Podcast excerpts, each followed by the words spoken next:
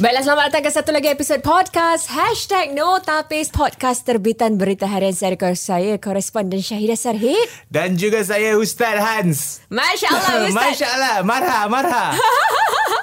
Mentang-mentang lah uh, Apa ni podcast kali ini uh, Special untuk Andalus mm-hmm. Aku tukar nama lah Ustaz I see uh. Betul Podcast kali ini Dibawakan anda oleh Andalus Dan ha, bersama dengan kita di hari ini Adalah Ustazah Najiha Murdianto Daripada Andalus Sorry Andalus Tampines One Apa khabar Ustazah? Baik Alhamdulillah hmm. Terima kasih ah. Daripada Andalus Tampines One Betul Di Singapura ada berapa cawangan Andalus ni? Um, banyak. Ada dalam lebih kurang 12 cawangan besar. Hmm. Tapi yang Tampines tu ada 1, 2, 3 ke? 1, 2. Ha, ada, ada dua. Yang Tampines 1 di mana? Di uh, 201D. Aha. Uh, kemudian yang Tampines 2 di uh, 360. Block okay. 360. Di Tampines Street ah. tadi tu.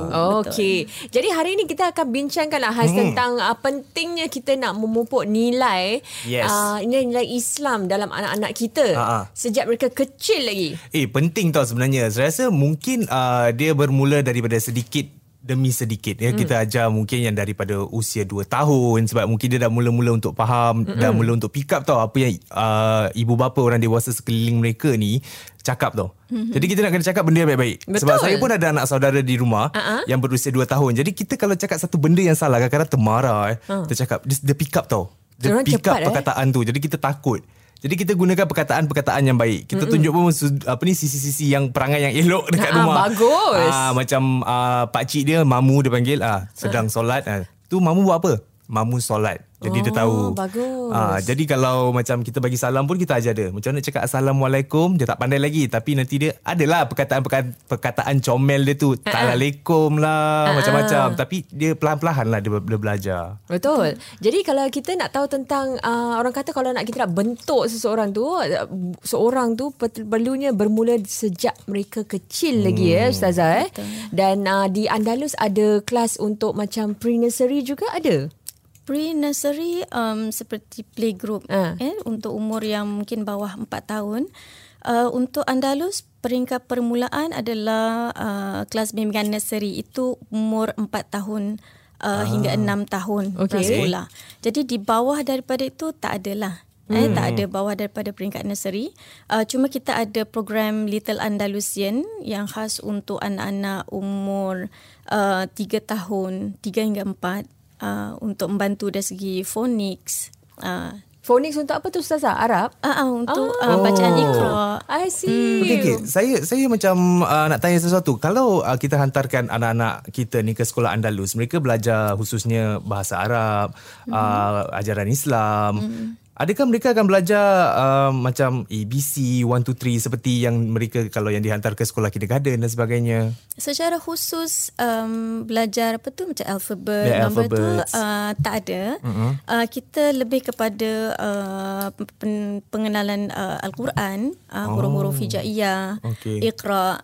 Uh, jadi maknanya sebab kita penerapan penerapan nilai Islam kan. Jadi uh-huh. kita fokus kepada uh, itulah maknanya. Ini ah. ini lebih kepada kelas bimbingan macam once a week gitu ya ustazah? Seminggu sekali betul. Ah, I see, okay, I see. faham faham. Jadi kalau macam yalah walaupun seminggu sekali pun kadang-kadang tak cukup lah kan. Macam mana kalau dalam kelas ustazah ajar 2 3 jam 2 jam 3 jam nak terapkan uh, nilai-nilai tu uh, okey tapi tak tak mencukupi. Jadi kita mm-hmm. perlu permulaan dari rumah seperti apa yang Hans cakap tu. Yeah. mungkin kalau you boleh ustazah boleh berikan uh, sedikit gambaran uh, pentingnya untuk membentuk uh, seorang seseorang tu mm-hmm seorang uh, kanak-kanak tu daripada kecil dengan nilai-nilai yang uh, baik ustazah?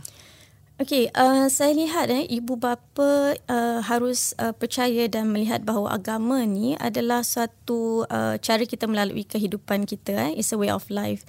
Jadi dia bukan satu yang terpisah uh, teori dan praktikal. Dia adalah gabungan eh syumul eh uh, keseluruhannya. Jadi uh, penerapan nilai Islam tu adalah memang sangat-sangat penting uh, melalui uh, teladan ibu bapa eh menunjukkan contoh-contoh yang baik. Uh, jadi anak-anak perlu ada this concept of uh, faham tentang agama uh, sebelum dia melakukan uh, secara praktikal. Mm. Uh, jadi apabila kita faham agama, kita lebih mudah nak lalui eh cabaran-cabaran dalam kehidupan kita. Hmm. Nilai-nilai macam mana tu ustazah yang kena terapkan dalam ah, diri kanak-kanak ni? Okey. Uh, saya nak kongsikan satu uh, petikan uh, firman uh, yang daripada surah uh, Luqman okay. eh? ayat 12 dan 13. Uh, Bismillahirrahmanirrahim. Walaqad atayna Luqman al-hikmata an ishkur lillah wa man yashkur fa innama yashkuru li nafsihi wa man kafara fa innallaha ghaniyyun hamid. وإذ قال لقمان لابنه وهو يعظه يا بني لا تشرك بالله إن الشرك لظلم عظيم Masya Allah. Suaranya kalau dah dengar dekat headphone ni sedap itu eh. Ustazah dulu ini eh, uh, ada masuk kumpulan macam Ajawahi ke? Oh, tak ada. uh, Masa Al-Jawahir tu Ni saya kecil nasyid lagi. ke? Oh. Sebab suara Ustazah sedap. Oh ya ke? Masya Allah. Uh, mudah-mudahan uh, lancar dan dapat sampai eh pada uh, pendengar-pendengar semua Okey, insya-Allah. J- Silakan. j- Jadi tadi tu apa maksudnya? Okey, baik. Maksud daripada ayat tadi, um, dan sesungguhnya telah kami berikan hikmah kepada Luqman, iaitu bersyukurlah kepada Allah. Dan barang siapa yang bersyukur kepada Allah, sesungguhnya ia bersyukur untuk dirinya sendiri. Dan barang siapa yang tidak bersyukur, maka sesungguhnya Allah Maha Kaya lagi Maha Terpuji. Ingatlah ketika Luqman berkata kepada anaknya, di waktu ia memberi pelajaran kepadanya, Hai anakku, Janganlah kamu mempersekutukan Allah. Sesungguhnya mempersekutukan Allah adalah benar-benar kezaliman yang besar. Jadi daripada uh, penerangan ayat tadi, mm-hmm. kita dapat ada dua konsep ataupun dua nilai yang paling besar, eh, yang paling penting. Konsep tauhid, nilai tauhid dan juga nilai syukur. Yang saya rasa itu antara dua ingredient eh ataupun bahan utama yang perlu kita terapkan pada diri anak-anak. Hmm. Okey, kenapa saya katakan uh, bukan saya lah katakan eh kenapa uh, di dalam uh, ayat tadi dikatakan uh, nilai tauhid kerana kalau anak-anak tu dia harus tahu uh, siapa penciptanya. Hmm. Uh, untuk apa dijadikan dirinya. Uh, apa keperluan anggota-anggota yang ada pada dirinya untuk apa dilakukan itu semua. Jadi kalau dia faham itu mudah untuk dia lakukan uh, praktikal-praktikal yang ditentukan oleh Tuhannya, hmm. oleh uh, Allah lah ya. Hmm. Kemudian yang kedua nilai syukur. Syukur ni dia lebih besar eh konsepnya daripada berterima kasih. Hmm. Kita kalau orang berikan kita sesuatu yang baik, yang uh, yang hadiah yang cantik, kita akan ucapkan terima kasih. Tapi kalau orang itu berikan sesuatu yang sebaliknya, yang buruk, adakah kita akan berterima kasih? Hmm. Jadi syukur ni dia lebih besar. Dia bukan sekadar berterima kasih kepada perkara-perkara yang baik, tapi dia berterima kasih kepada dua-duanya, yang baik dan juga yang buruk. Jadi anak-anak ini um, perlu faham tentang uh, dua konsep yang penting ni lah, dua nilai penting ni. Kemudian um, baru mudah untuk terapkan nilai- nilai-nilai positif yang baik seperti hormat menghormati, uh, sayang ibu bapa, uh, hormat orang lain, sekeliling adik-beradik dan sebagainya, hormati guru. Jadi itu antara nilai-nilai penting yang perlu ada dalam diri anak-anak. Jadi kalau dua nilai yang utama tadi sudah ada, mudah untuk dia uh, lakukan ataupun uh, tanamkan dalam diri dia nilai-nilai positif yang lain. Hmm. Okey. Tadi pasal syukur ni Ustazah macam yalah kita sebagai ibu bapa pun kadang-kadang okay, let's say kalau kita cakap kita kasih kita dah belikan makanan eh mungkin hmm. makanan tu untuk dikongsi tiga empat beradik hmm. dan kita dan lepas tu dia cakap oh, not enough lah not enough lepas tu kita cakap you should be bersyukur hmm. tapi kadang-kadang kita cakap the word bersyukur nak nak nak mereka fahami apa maksud syukur tu macam mana kita boleh uh, you know Ajar. uh, ajar. Ataupun uh, kita dah cakap uh, we should be bersyukur with what you have. Uh, ini semua rezeki from Allah. Tapi maybe dia orang faham. Tapi dia mungkin tak understand konsep yang Nilainya. seperti yang ustazah cakap tadi. Macam mana ibu bapa boleh nak terapkan konsep tu dulu? Nak nak betul-betul agar Kas, kasi mereka faham betul-betul Ah. apa maksud syukur tu Yes. macam mana nak rasa bersyukur tu betul-betul sebab kalau kita berterima kasih kita macam cakap je oh thank you thank you terima kasih kan tapi kalau syukur ni maksud dia lagi dalam dia Betul. rasa tau bila kita cakap bersyukur tu Okey. Jadi uh, nilai ni dia abstrak eh. Jadi memang susah untuk kita macam uh, ajar kepada anak-anak kecil tapi sebenarnya uh, dia suatu yang uh, mudah untuk anak tu uh, garap ataupun dapat apabila dia melihat uh, di sekeliling. Contohnya kita ibu bapa. Uh, ibarat macam advertisement eh mereka melihat iklan 10 kali satu hari mereka akan anggap itu yang betul walaupun hmm. mungkin advertisement tu tak betul atau tak logik dan orang yang paling dia trust ataupun percaya adalah ibu ayah Hmm. Jadi apa saja ibu ayah tunjuk itulah yang betul pada mereka. Jadi sebelum kita macam cakap oh bersyukur, uh, berterima kasih itu betul. Hmm. Tapi tunjukkan dulu dan melalui sikap lah. Hmm. Uh, tunjukkan melalui sikap.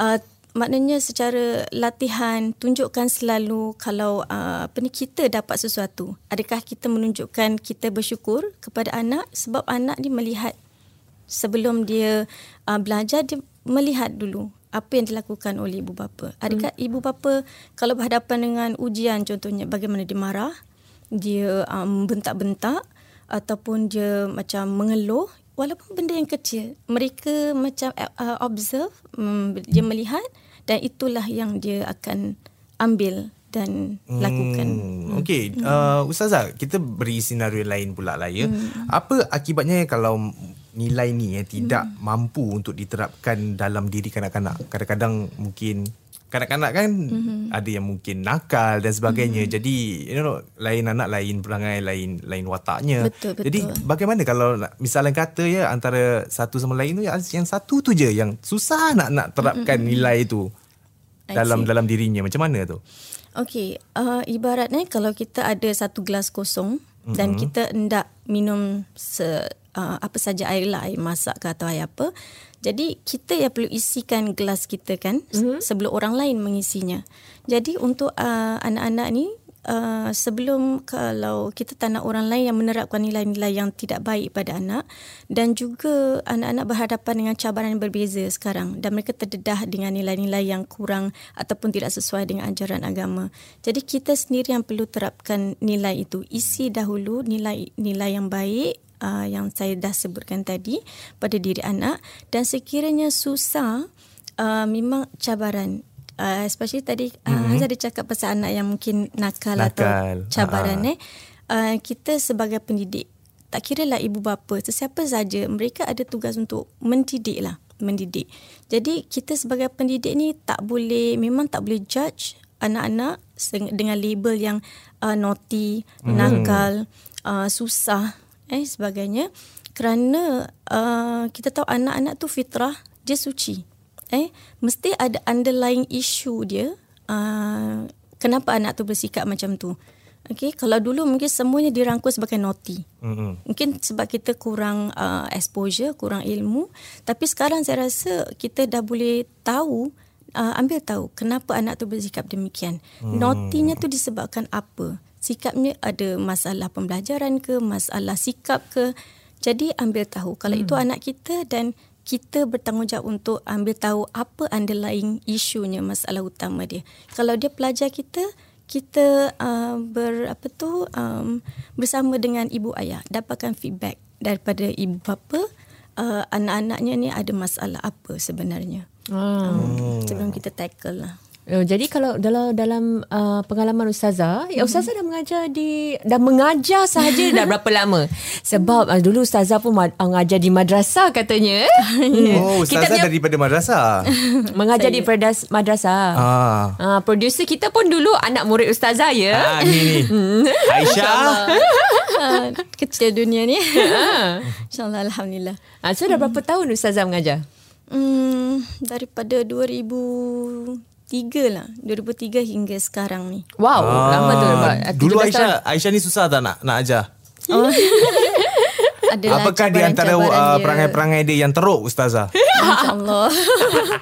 Ah, Saya ingat yang baik-baik aje lah. Masya Allah Bagus. ah, Jadi kalau nak anak-anak yang berfikiran macam tu Tak fikir negatif Fikir sentiasa yang positif Hantarlah pergi Andalus Betul Ustazah, kalau so daripada pengalaman meluas Ustazah 17 tahun tu, macam mana you um, you dapat rasakan eh uh, mungkin uh, keluarga yang mungkin memupuk nilai-nilai positif tu, you dapat lihat dalam ciri anak tu. Hmm. Dan, dan dapat menunjukkan ataupun bagaimana keadaan ke sebuah suasana sebuah keluarga tu boleh mempengaruhi anak tu. Kalau you boleh kasih example of uh, maybe uh, maybe a, a difficult student in class hmm. and somebody who, who follows apa yang perbezaan dia? You ada dapat tahu tentang suasana uh, apa di rumah mereka adakah yang mempengaruhi? Uh, maksudnya uh, pelajar-pelajar yang sukar Renzi. Uh. Uh, kemudian uh, dia punya latar belakang dekat rumah. Mm-hmm. Um, Adakah ada berkaitan? Macam mana? Uh, boleh jadi. Hmm. Macam saya kata, uh, setiap pelajar yang mencabar, dia mesti ada dia punya underlying issue dia lah, masalah hmm. yang dihadapi pelajar tu.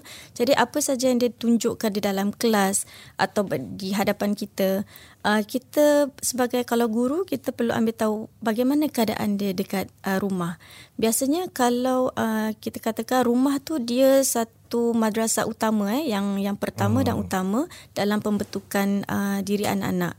Jadi uh, rutin-rutin yang very simple, uh, contohnya makan bersama, uh, solat berjemaah bersama. Hmm. Tapi mungkin kalau solat jemaah mungkin agak sukar untuk kita terapkan secara uh, habitual eh, ataupun uh, selalu rutin. Tapi sekurang-kurangnya makan bersama di rumah.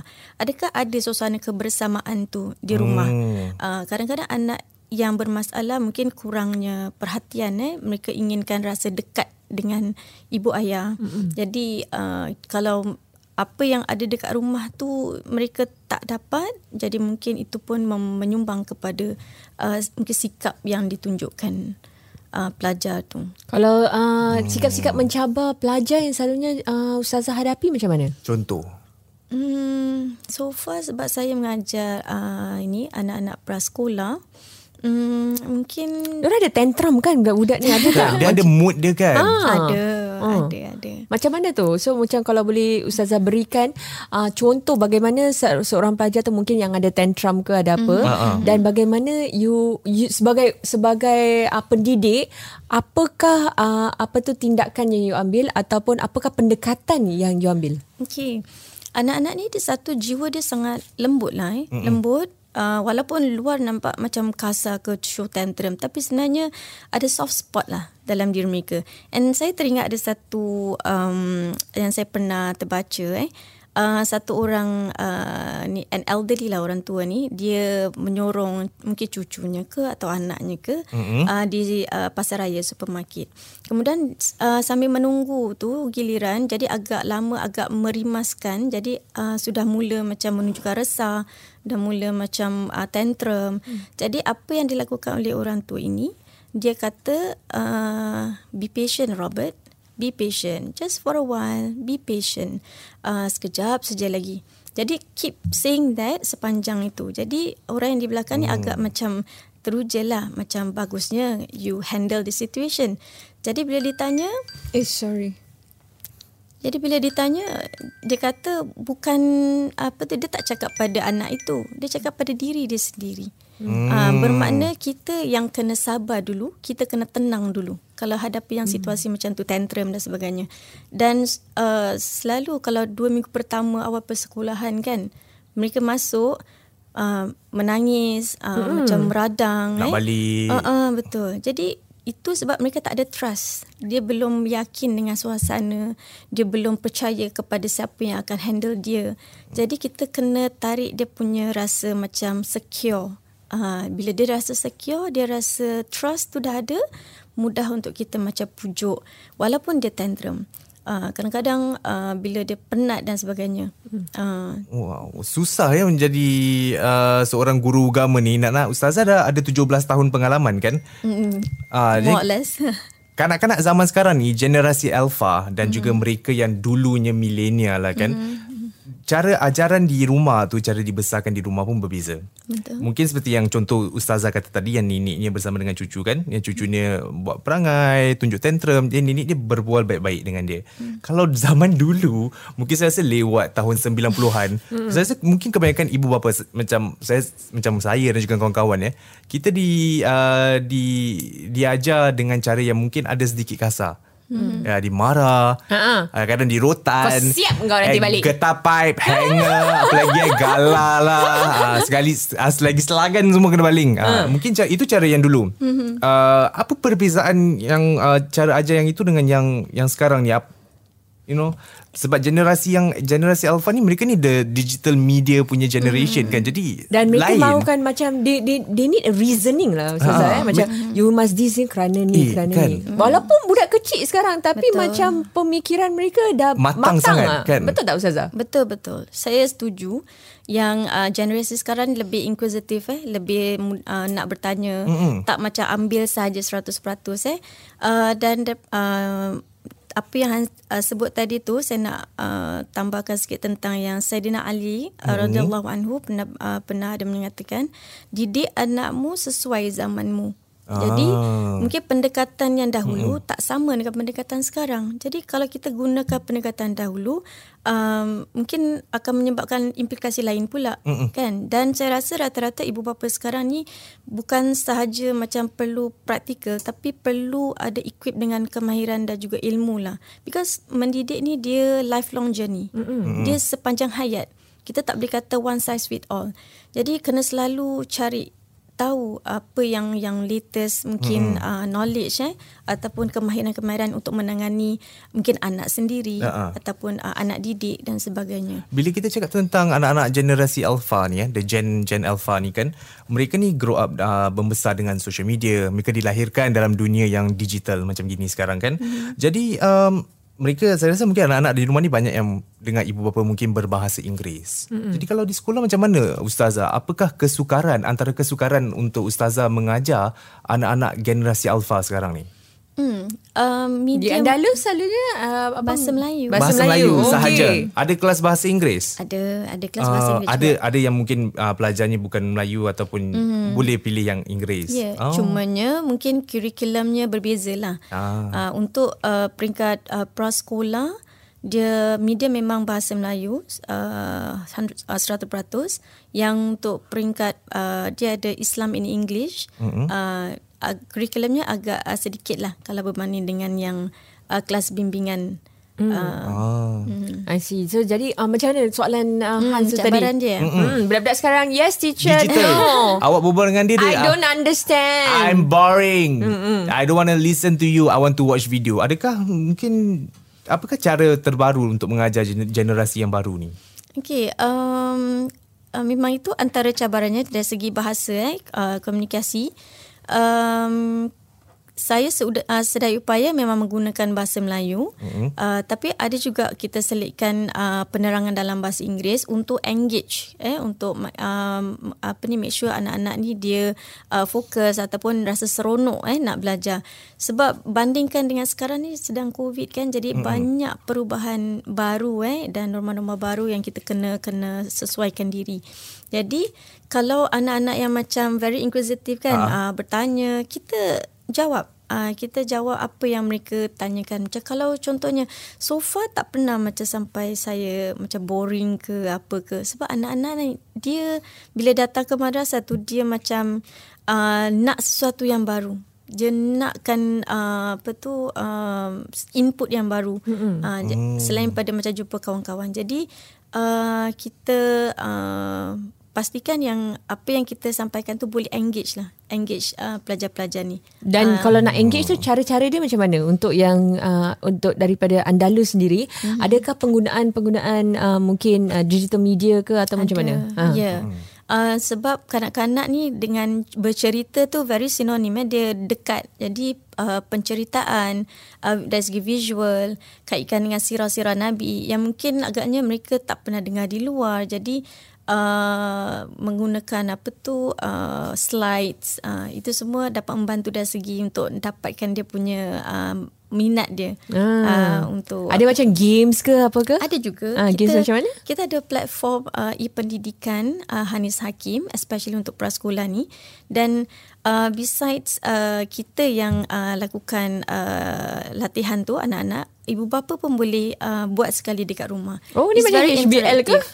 Um, mungkin HBL dia lebih kepada maybe mm, teks apa semua uh-uh. kan. Uh, this is very interactive platform. Okay. Ada uh, games, ada puzzle.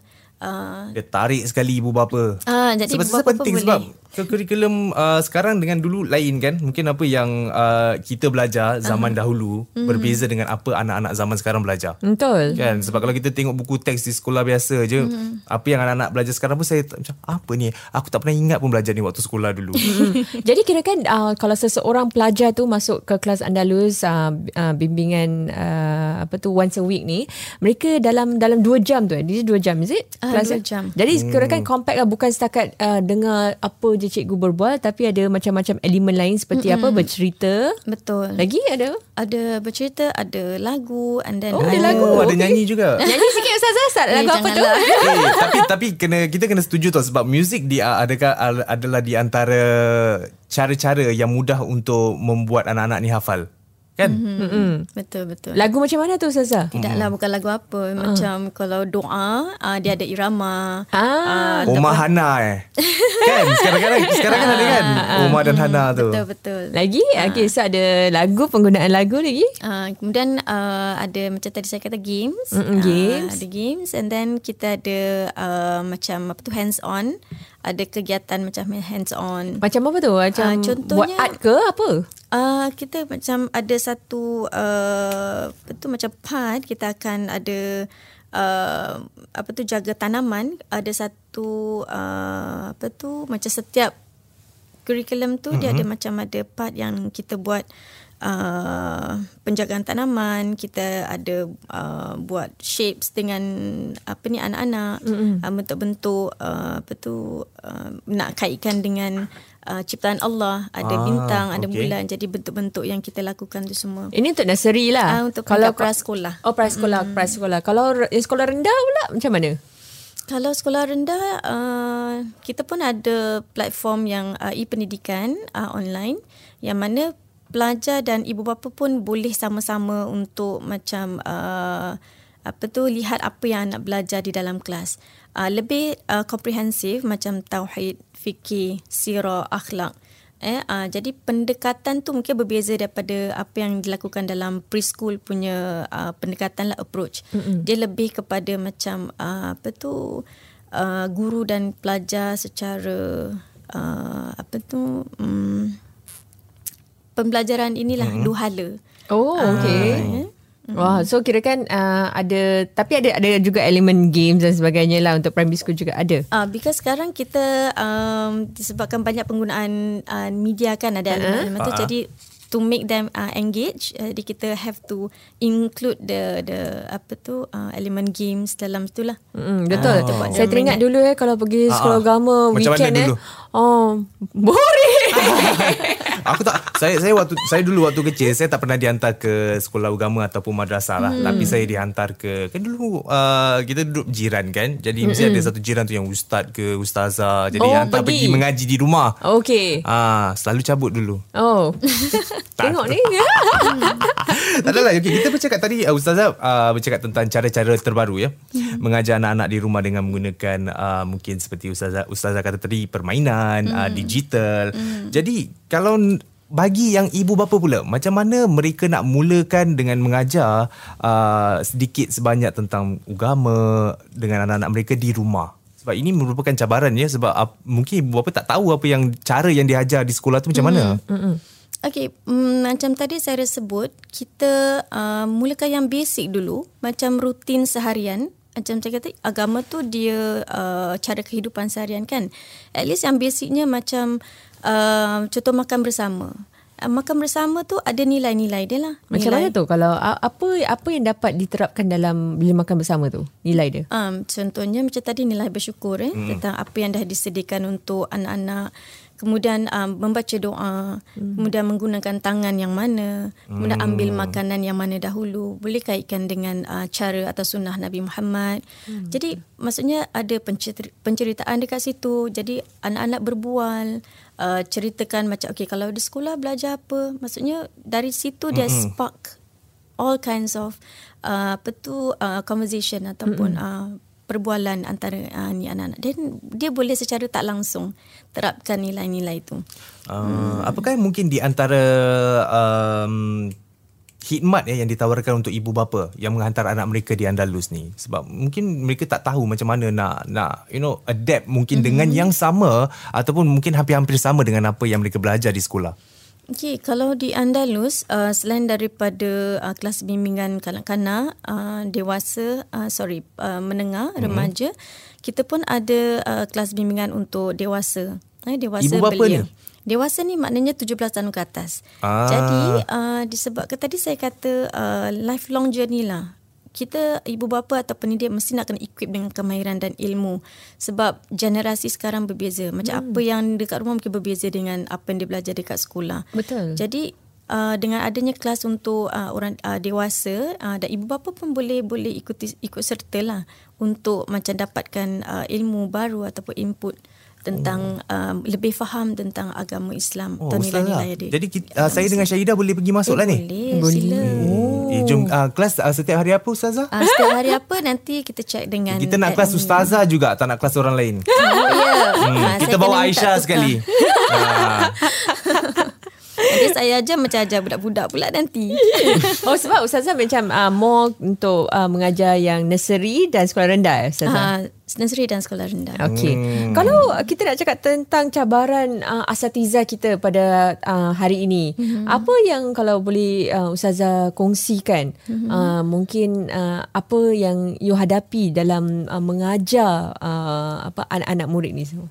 Okay, um, perbezaan yang sangat ketara kalau saya secara personal eh, uh, dia punya uh, distance eh, social distancing tu kalau hmm. dengan anak-anak kecil ni dia perlu dekat bila dekat dia akan rasa macam tadilah secure dia akan rasa trust.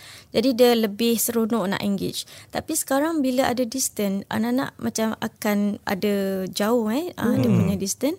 Jadi itu antara cabaran macam kita nak dapatkan dia punya fokus engagement dia.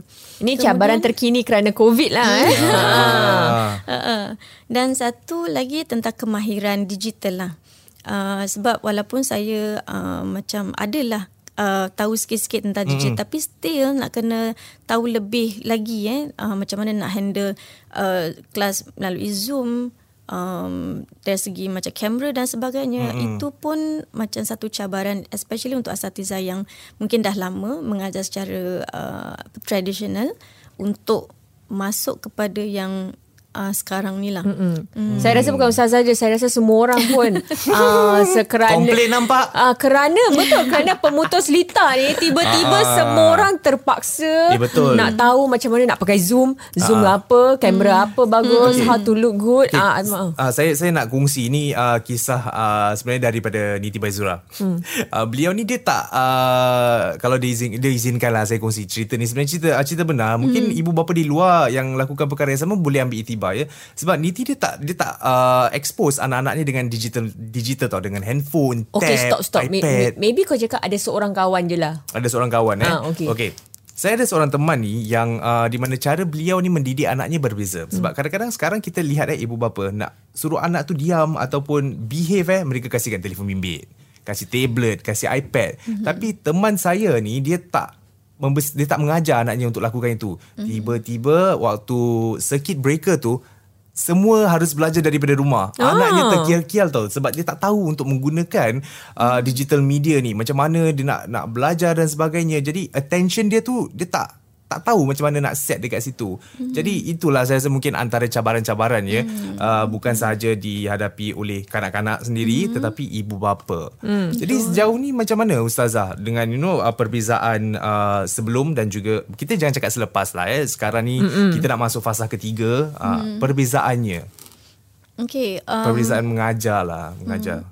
Macam tadi saya uh, kata uh, perbezaan yang ketara eh dari segi uh, apa tu pendekatan pendekatan kita kepada hmm. pelajar kemudian uh, kemahiran kita menggunakan alat-alat Uh, dan juga uh, kita boleh lihat yang pelibatan ibu bapa dengan anak-anak tu macam 90% lah. Ya. Uh, sekarang ni uh, mereka perlu sama-sama duduk dengan anak yang untuk uh, yang kecil-kecil ni. Hmm.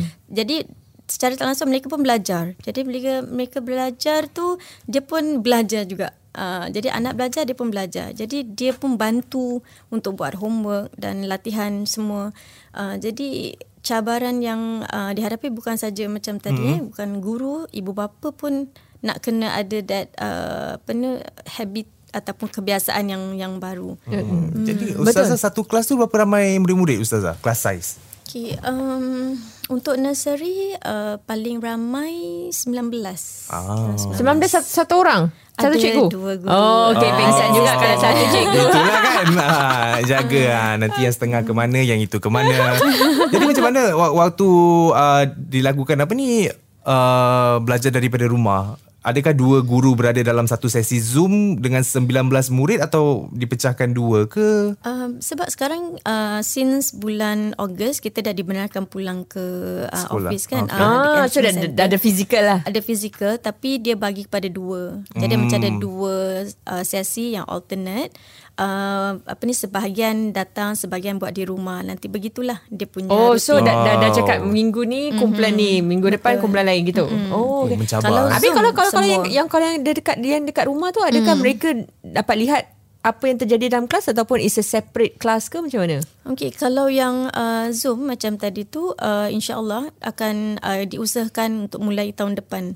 Hmm. Dia apa tu ada uh, physical dan juga yang virtual di rumah tu apa ni ada same time lah Pada masa sama. Oh.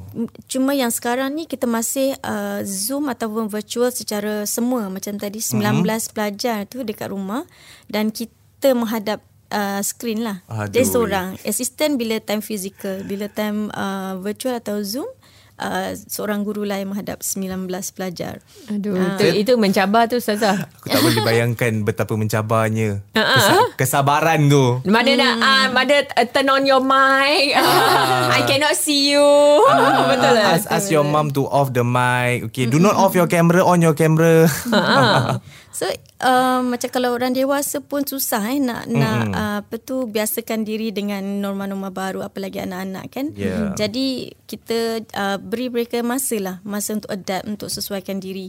Uh, di samping kita pun kita we are not perfect. Kita tak tak sempurna eh. Jadi sentiasa aware dan terima embrace the situation dan uh, hadapi dengan hikmah di atas semua cabaran yang ada. Jadi sekarang semua kelas dah kembali bukan dah kembali ke ataupun macam mana? Hmm, belum lagi secara total. Okey. Uh, masih ada yang tu lah alternate. Setengah-setengah. Ah, eh? setengah-setengah. Oh, I see. Okay, okay, okay. Okay.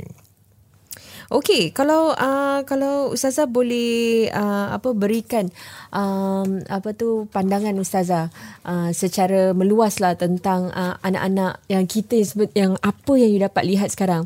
Uh, anak-anak Melayu kita ni adakah mereka um, terdedah kepada nilai-nilai yang baik ataupun you see that you know berbanding dengan dulu-dulu zaman hmm. yang you rasa mungkin sukar untuk like mungkin dia tak ada ciri-ciri ataupun susah nak memupuk nilai-nilai mm ni dalam berbanding dengan kanak-kanak dahulu. Um, saya rasa anak-anak sekarang disebabkan mereka ada this inquisitive mind eh. Um, dan mereka berse, uh, macam bersedia nak nak teroka benda-benda yang baru. Suka nak dengar uh, cerita yang baru atau belajar perkara-perkara yang baru.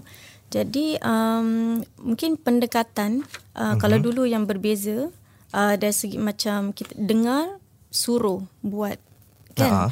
tapi sekarang lebih kepada macam guru akan menerangkan bila ada penerangan uh-huh. bila ada macam kaitan mereka rasa lebih relevan dan lebih macam boleh senang untuk faham Dia nak kena berbual dengan anak-anak ni macam orang dewasa lah kan. in a way uh, buat mereka rasa macam uh, they know what they are doing dia Hmm. tahu faham kenapa mereka buat macam dah tak boleh macam zaman dulu okay ikut Ya. uh, macam kena buat ni kena buat Cikgu ni cakap ini sebut ini kan. Jadi anak-anak sekarang ni cara pembelajaran mereka pun berbeza sebab hmm. mereka saya rasa mungkin di rumah ataupun yalah uh, secara digitalnya mereka ni lebih expose kepada mungkin uh, hiburan-hiburan barat, hmm. hiburan-hiburan digital. Tengok-tengok tengok YouTube semua. Kan? Sebab generasi alfa ni mereka dah tak dah tak dah tak kenal radio dan juga t- televisyen tu apa. Jadi mereka belajar dengan benda-benda digital. Jadi kita yang uh, membesar di zaman traditional media pun mm-hmm. menghadapi kesukaran sebab kita tak tahu cara mereka berfikir tu macam mana kan. Mm-hmm. Ya jadi mm-hmm. nak ajar bab agama kepada mereka tu pun nak kena bertukar lah berbeza juga. Hmm. Hmm. Macam itulah balik pada awal yang hmm. tadi. Uh, sebelum kita ajar praktikal, kita perlu ajar mereka tentang uh, apa tu teori ataupun nilai konsep yang perlu mereka uh, ada dalam diri diri mereka. Dan pada soalan yang ni tadi eh uh, Puan Syahidah uh, tentang anak-anak Melayu sekarang ni saya rasa because sebab mereka dah dah terdedah ataupun expose dengan pelbagai uh, apa tu elemen lah pelbagai uh, channel yang baik dan mungkin yang tak baik dan ada juga tapi disebabkan kalau nilai mereka tu kukuh ada mereka tahu mana yang nak pilih uh, yang baik ataupun yang buruk hmm. dan saya yakin um, maksudnya anak-anak ini uh, apabila mereka um, percaya eh uh, tentang uh, konsep tauhid, konsep syukur, uh, mereka uh, walaupun terdedah tapi mudah untuk dia macam patah balik Ah. kepada yang yang benar. Hmm, kalau Ustazah boleh kasih example ada tak macam, Macam kalau mana, yang teringat pela- pelajar yang macam mana gitu. Hmm. Mungkin dia very exposed to YouTube lah tengok-tengok Ah, macam mungkin kadang-kadang. bahasa yang dia gunakan tu a bit you know tak tak sesuai dan sebagainya. Macam mana ustazah tegur untuk you know, sedarkan dia awak tak boleh sebut perkataan ni. Perkataan ni salah. Hmm. your idol on YouTube ni semua cakap benda-benda yang tak senonoh. Ah. um, susah untuk kita macam uh, stopkan mereka secara macam uh, on the spot eh? Uh, sebab mungkin dah terdedah terdedah lama dan sebagainya. Tapi mungkin kita boleh uh, apa tu like say berbual dengan dia uh, bincangkan dengan dia um, apa tu tentang apa yang dia uh, faham tentang tentang uh, konsep baik dan buruk uh, tentang uh, kebaikan dan keburukan mm eh? Uh, jadi macam engage dia kepada macam conversation lah Okay. Hmm. Uh, jadi biar dia ada kesedaran. Bila tak ada kesedaran, dia akan macam keep doing the wrong things lah. Tapi once ada that kesed- kesedaran yang, oh, I am a servant of Allah, eh, hamba Allah, yang mana setiap perbuatan tu akan ada apa tu uh, apa orang kata responsibility lah uh, akan ditanya dan sebagainya. Uh, jadi bila ada that kesedaran tu mudah-mudahan dia boleh macam avoid diri dia untuk do the same thing again. Hmm. Peringatan tu sebab tu tak boleh sekali. Mm-hmm. Nak kena selalu ingatkan. Tu yang penat tu, Ustazah. Hmm. Bila kena Tapi ulang, baru Ha. dia macam melekat. Kalau tak pernah tak namanya cabaran kan. Ah, bagus tu Ustazah betul tu. right. Kalau okey sebelum kita akhirnya mungkin kalau Yeah. Ustazah boleh berikan panduan lah untuk ibu bapa kita yang sedang mendengar uh, bagaimana apakah yang uh, seharusnya sewajarnya mereka melakukan selain daripada apa tu makan bersama dan sebagainya uh, solat berjemaah ke uh, apa yang boleh mereka lakukan di rumah untuk uh, memastikan uh, anak-anak mereka dibesarkan dengan nilai-nilai yang baik sejajar dengan uh, ajaran Islam. Hmm, saya rasa saya sebagai ibu bapa sendiri, um, of course um, memang uh, nak buat eh untuk uh, untuk anak-anak. Um, adakan satu sesi uh, perkongsian dengan anak-anak. At least pun macam dalam satu hari uh, mungkin selepas maghrib atau selepas isyak uh, duduk berkumpul dengan anak-anak. Hmm. Uh, adakan uh, macam uh, pertanyaan, perkongsian uh, apa tu tentang uh, apa yang uh, anak-anak pelajari, uh, apa pandangan anak-anak tentang suatu perkara perkara situasi. Macam make a conversation. Jadi Ataupun ibu bapa sendiri berkongsi mungkin kisah-kisah Nabi. Hmm, boleh, boleh. Hmm. Betul. Hmm. Jadi must make at least macam ada satu masa yang bersama. Hmm. Kalau tak boleh yang makan bersama, uh, mungkin solat jemaah pun uh, sukar. Tapi mesti ada kebersamaan uh, dalam keluarga. Hmm. hmm. Kalau kebersamaan tu maksudnya uh, apa tu ia akan dapat merapatkan lagi mm-hmm. silaturahim dan juga pada waktu tu masa terbaik lah mm-hmm. untuk ibu bapa apa uh, memberitahu uh, anak-anak tentang apa yang wajar dilakukan mm. macam itu betul Ya. Kaza Dan ibu bapa lah saya mesti equip lah kan. Mm. Macam nak kena ada uh, ilmu dan kemahiran lah. Nak selalu belajar. Hmm, betul Ustazah Sebab kadang-kadang memang budak-budak sekarang Like you say Memang very inquisitive Mereka akan tanya soalan-soalan Yang macam susah tau Macam uh, Betul. Bukan susah uh, Sukar untuk dijawab For example eh Macam kadang-kadang anak-anak saya Macam mana? Why Muslim cannot eat pork, Mama? Ah. Ha, macam kita kita dah dibesarkan oh okay, memang cannot dan kita tak menjawab dan kita tidak bertanya kenapa kita tak boleh. Sebab kan? Ah sebab kita we Ah. just take it as it is. Oh cannot eat. Mm-mm. Tapi mereka katanya why can why why why we cannot eat pork? But isn't pork uh, isn't pig it's uh, from creation of Allah and then Ah. why is it uh, a, a dirty animal? Ha, why why why is it in that case why you label some an animal uh, dirty and macam cara-cara gitu. Jadi ini adalah penjelasan yang kadang-kadang betul Ustazah kata kita pun uh, sebagai ibu bapa perlu lengkapi diri kita sendiri dengan uh, kemahiran nak menjawab soalan-soalan mereka ni yang bertalu-talu ni Ustazah. Ada macam gitu Ustazah you punya anak murid macam Ya, gitu. betul lah. Dia, Eh. uh, uh, kenapa mesti makan makanan halal? Hmm. Uh, kenapa kena uh, apa tu uh, mengucapkan uh, assalamualaikum. Uh, kalau sekali macam hello ke pun okey kan. Uh, Gitulah. Wah, this is very basic ni. Betul lah apa dif- difference anak nak cakap Assalamualaikum dengan hello eh. Ha. Sebab maka dengan itu bila ibu bapa ni pergi mendaftarkan anak-anak mereka di Andalus daftarkan diri sendiri juga. Betul. Dia Betul. bukan apa sebab kadang kita kita kena macam ustazah kata tadi juga kita belajar sepanjang hayat ya. Jadi kalau kita timba ilmu dari sudut agama pun pahala pun tambah juga. Uh, dan juga dalam pada masa sama bila kita bawa bawa balik ilmu tu kita ajar pun muka orang lain. Anak sendiri, anak saudara sendiri Betul. kan. Ya, jadi apa salahnya sebab sekarang pun uh, Andalus uh, dah buka ya pendaftaran Betul, untuk betul. kanak-kanak peringkat prasekolah, Betul. mereka di sekolah rendah, sekolah menengah pun ada yang remaja. Ada, remaja pun ada. Ah, ada juga uh, peringkat pos menengah ini untuk yang belia dengan dan juga yang dewasa yang Hmm. 17 tahun ke atas yang ibu bapa juga boleh turut ikut serta. Hmm. Kalau yang prasekolah Ustazah boleh berikan apakah antara subjek-subjek yang akan diajar oleh uh, apa mereka yang menghantar anak ke kelas ni? Okay, untuk peringkat uh, prasekolah, the curriculum dia, uh, kita ada jaluran uh, akidah akhlak, jaluran um, perhubungan dan kehidupan, jaluran intelektual jasmani dan juga jaluran alam sekitar. Kenapa ada yang dia macam long gitu eh? Hmm. Uh, apa tu dia punya subjek macam macam lain aja bunyi. Betul. Perhubungan, kehidupan, alam sekitar. Kenapa? Sebab uh, kita tak gunakan macam contoh uh, subjek tauhid, fikih. Kita nak kalau boleh integrate ataupun uh, kaitkan uh, agama tu de- dalam kehidupan. Jadi apa yang mereka pelajari adalah uh, nak terapkan nilai tu dalam kehidupan seharian. Contohnya dalam jaluran perhubungan. Bagaimana sikap kita dengan orang keliling, uh, dengan ahli keluarga, uh, bagaimana uh, dia menjaga diri dia tu menunjukkan dia bersyukur kepada Allah. Uh, jadi dia macam berkesinambungan lah. Mm. Uh, jadi dia punya kurikulum tu dia uh, mengajar tentang hubungan dengan Allah dan juga hubungan dengan manusia. So this dengan harapan supaya dia dapat membina anak tu dengan uh, nilai yang kuat lah, yang kukuh. Wow, very interesting, ya. Ay, kalau intellectual tu macam mana Ustazah? Be- Belajar usaha apa tu?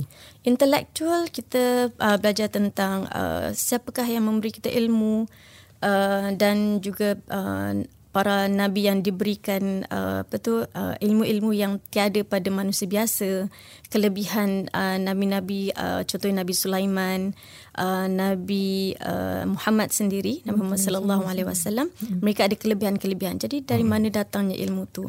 Jadi nak kaitkan kepada anak-anak ni bahawa kita ni tak ada apa-apa sebenarnya. Kalau kita pandai ataupun kita ada kelebihan itu semua datang dari Allah. Uh, jadi uh, kita nak kaitkan tu lah Hmm. Itu kalau untuk prasekolah kalau untuk sekolah rendah pula uh, subjek-subjeknya baru ah baru ada macam tauhid, fikih, sirah gitu macam biasalah. Mm-mm, betul. Dan uh, itu pun akan dikaitkan dalam uh, ibadah lah dalam kehidupan uh, seharian mereka. Uh, kalau contoh kalau you kalau beri, berikan contoh Ustazah? Uh, macam uh, tauhid fikih eh. Biasanya uh, apa tu uh, pergerakan solat contohnya eh praktikal solat uh, yang mereka lakukan sehari-hari uh, bacaan dalam solat um, kemudian tauhid uh, apa yang dipelajari dalam subjek tauhid. Allah Maha melihat Allah Maha bijaksana Allah Maha mendengar.